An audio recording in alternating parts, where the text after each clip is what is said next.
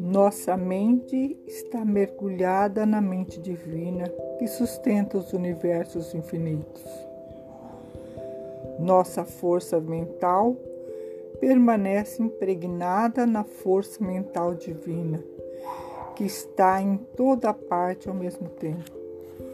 Procure manter-se unido a essa força infinita e jamais será derrotado. Você tem esse poder, confie. Você vencerá em toda a linha se o quiser.